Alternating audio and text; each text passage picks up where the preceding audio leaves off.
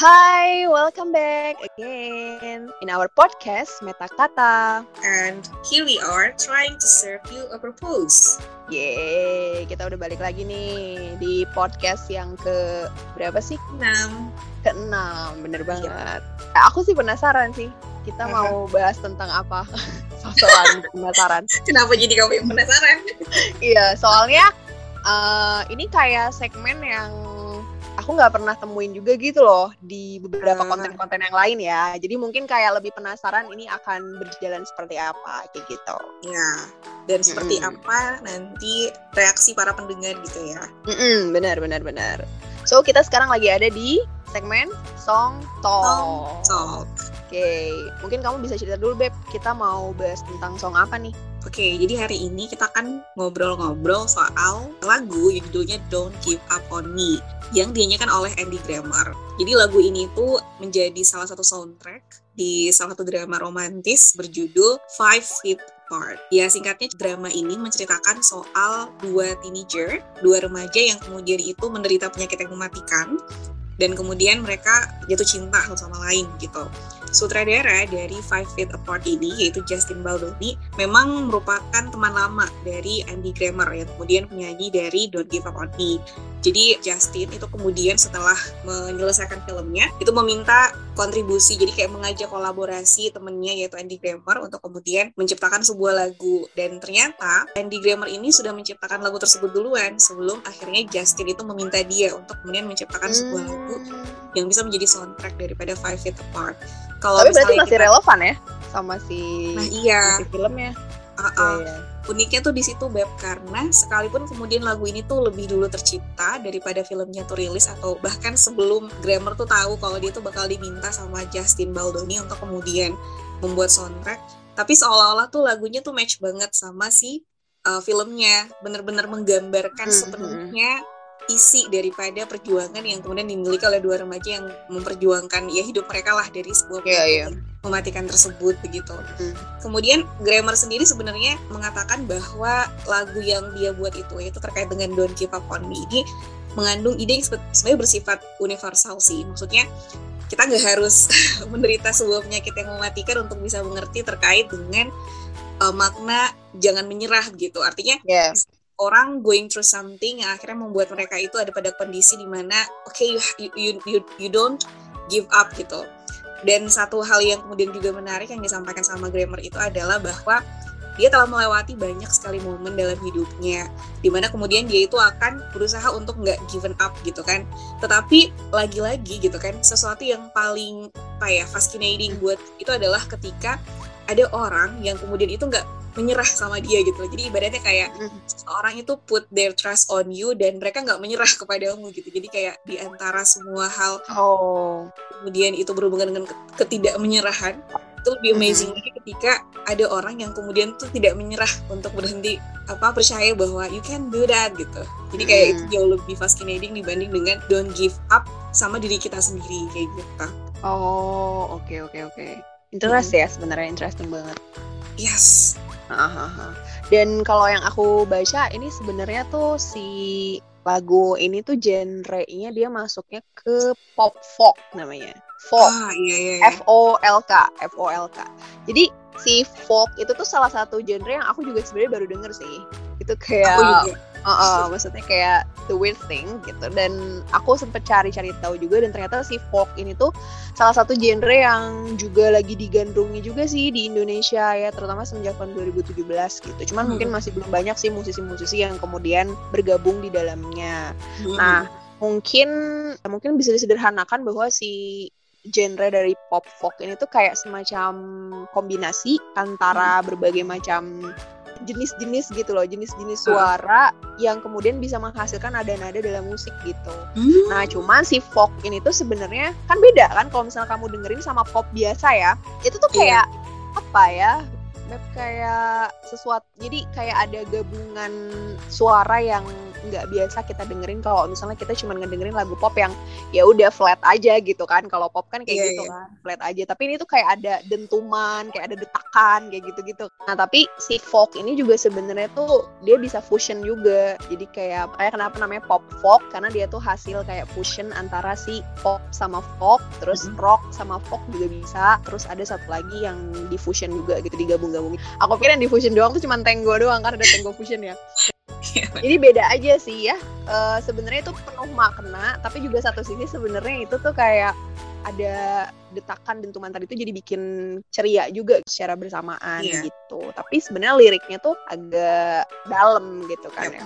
Lagu tuh kan pasti juga ini kan wondering kan sama si meaningnya apa gitu kan. Terus yeah. Iya. uh, aku coba buat mendalami juga sih si meaningnya ini gitu. Terus udah gitu intinya sih secara keseluruhan mungkin karena aku lihat kayak ada beberapa line-line yang itu kayak diulang-ulang ya. Jadi sebenarnya line-nya nggak terlalu panjang sih gitu dan juga itu bukan bahasa yang sulit gitu untuk diterima atau bisa kemudian kita langsung menilai kayak gitu. Cuman hmm. di situ uh, secara general itu sebenarnya mengartikan tentang ya tadi sih tentang perjuangan dan juga nggak pantang menyerah. Nah mungkin tadi yang interestingnya misalnya uh, kamu tadi bilang bahwa menyerah itu kan biasanya kita diminta untuk jangan menyerah gitu tapi sama diri kita yeah. sendiri ya kalau ini tuh maksudnya kita jangan menyerah tapi juga uh, maksudnya ke orang lain gitu mm -hmm. jadi uh, bisa jadi orang lain itu jadi alasan buat kita untuk nggak menyerah atau kita menunjukkan sisi bahwa uh, kamu jangan menyerah aku yakin kok kamu pasti bisa gitu you got it kayak gitu gitu yep.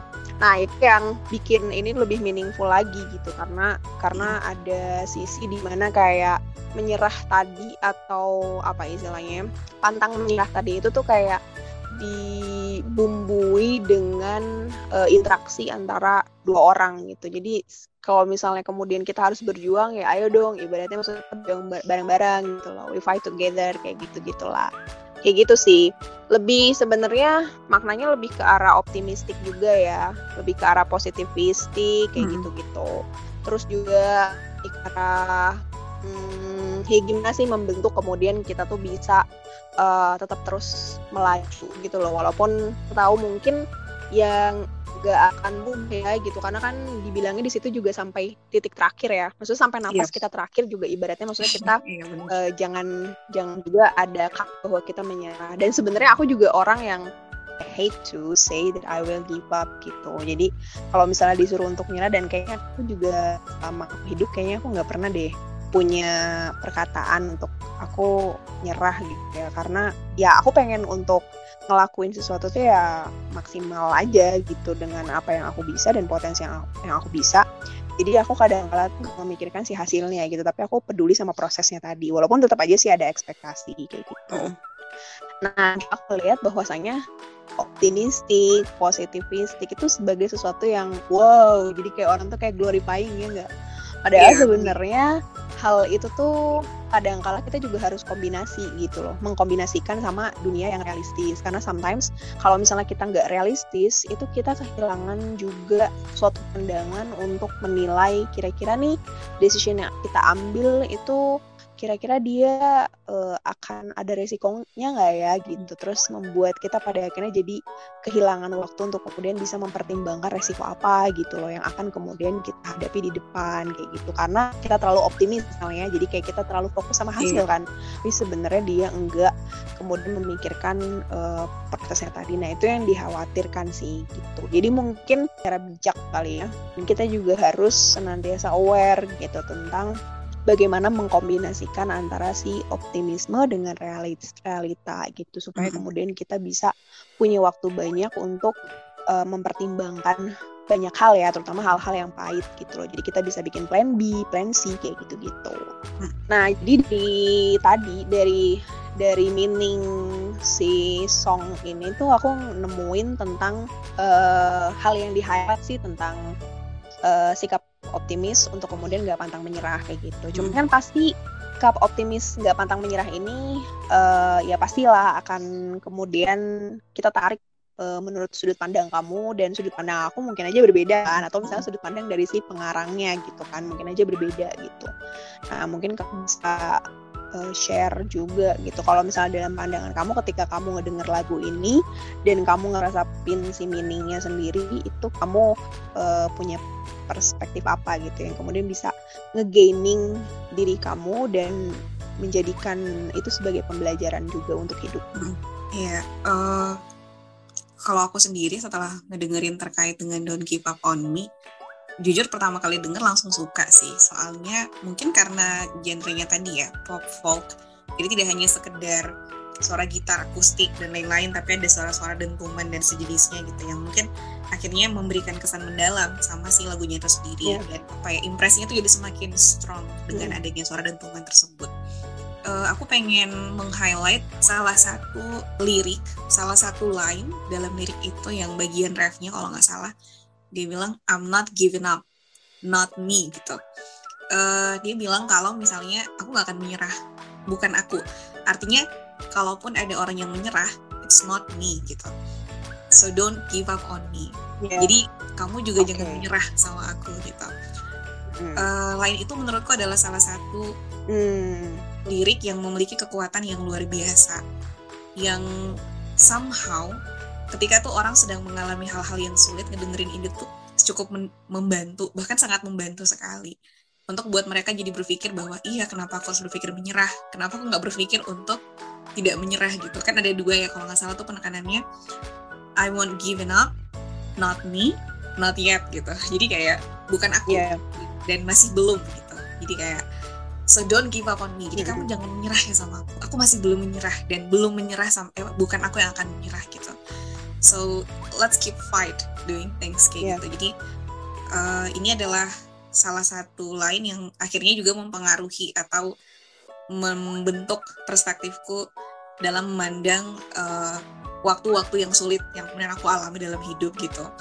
I mean hmm. sebenarnya kan pada akhirnya kita selalu ada pada dua pilihan yaitu ya menyerah atau tidak menyerah gitu dan tentu yeah. saja pilihan menyerah itu bukan pilihan yang benar. Aku selalu yakin seperti itu berhubung sebagai seorang muslim juga aku hmm. selalu percaya bahwa Allah tuh melarang hamba-hambanya untuk berputus asa gitu dari rahmat Allah gitu kan so kalau Allah saja larang kamu putus asa gitu kan maksudnya masa iya sih kita kemudian uh, apa hanya karena apa yang kemudian kita perspektifkan terkait dengan kesulitan tersebut kita jadi kemudian tidak percaya sama penciptanya manusia gitu bahwa no never give up gitu jangan pernah menyerah gitu so uh, lagu ini sedikit banyak setelah mendengarkannya especially uh, membantuku untuk lebih punya apa ya mungkin apa yang kamu sebut dengan positivisme tadi gitu. Meskipun memang pada akhirnya selalu berpikir positif juga tidak benar.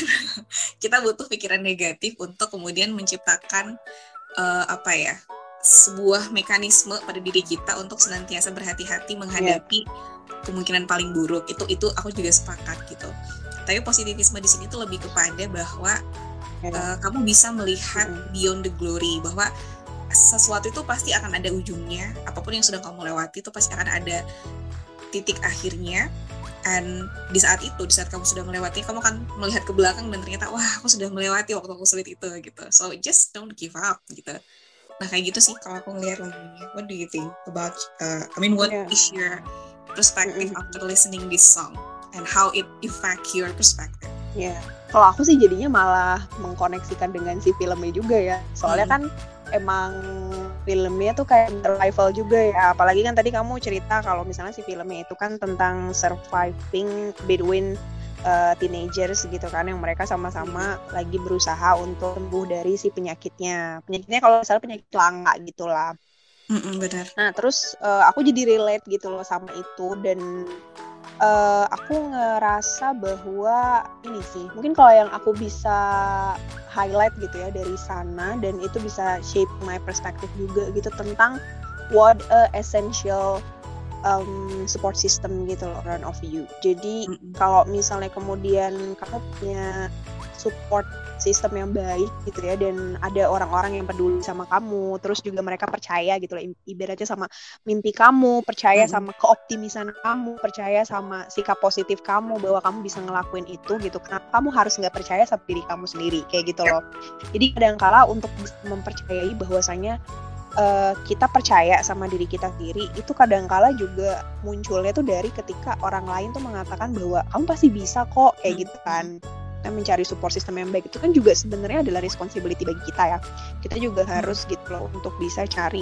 uh, support system yang baik itu supaya support system itu juga bisa sedikit banyak tuh memberikan uh, pengaruh yang baik juga buat kita. Tapi bukan berarti maksudnya kita menyandarkan segala sesuatu support system itu ya. Support system itu cuma the part aja gitu loh. The biggest partnya tetap diri kita sendiri kayak gitu kan. Jadi tetap aja balik lagi bahwa hidup itu kan about balance gitu kan. Gimana kalau kita misalnya ngebel nge ngeseimbangin antara kehidupan kita dan juga bagaimana kita melihat diri kita sendiri dan juga bagaimana kemudian kita melihat orang lain yang bisa menjadi pendukung itu bagi kita. Jadi aku justru malah nge-highlight bagian uh, ketika orang lain itu kemudian uh, bisa punya kepercayaan dan bisa kayak saying ke kita kalau mereka uh, percaya sama kita terus ya jangan jangan menyerah kayak gitu kan dan hmm. juga ada hmm, kombinasi lah maksudnya kayak ada semacam apa istilahnya uh, emotional attachment gitu atau kelekatan secara emosi yang membuat deh akhirnya tuh kita jadi realize bahwa oh iya ya kita tuh nggak boleh nyerah loh toh orang lain juga percaya bahwa kita tuh mampu kayak gitu gitu. Demikian listener, itu dia tadi uh, pembahasan kita, ngobrol-ngobrol kita tentang salah satu lagu yang judulnya Don't Give Up On Me. Uh, semoga listener semua yang mendengarkan itu bisa gain understanding dari pembahasan tadi, ngobrol-ngobrol kecil tadi. Dan buat yang belum dengerin lagunya, coba deh dengerin. Lagunya soalnya recommended banget buat didengerin. Dan juga itu adalah salah satu soundtrack dari Five Feet Apart, yang mungkin juga beberapa di antara kalian udah nonton. So we'll see you again later. So don't forget to come to our podcast next week, listeners. Bye. Bye bye.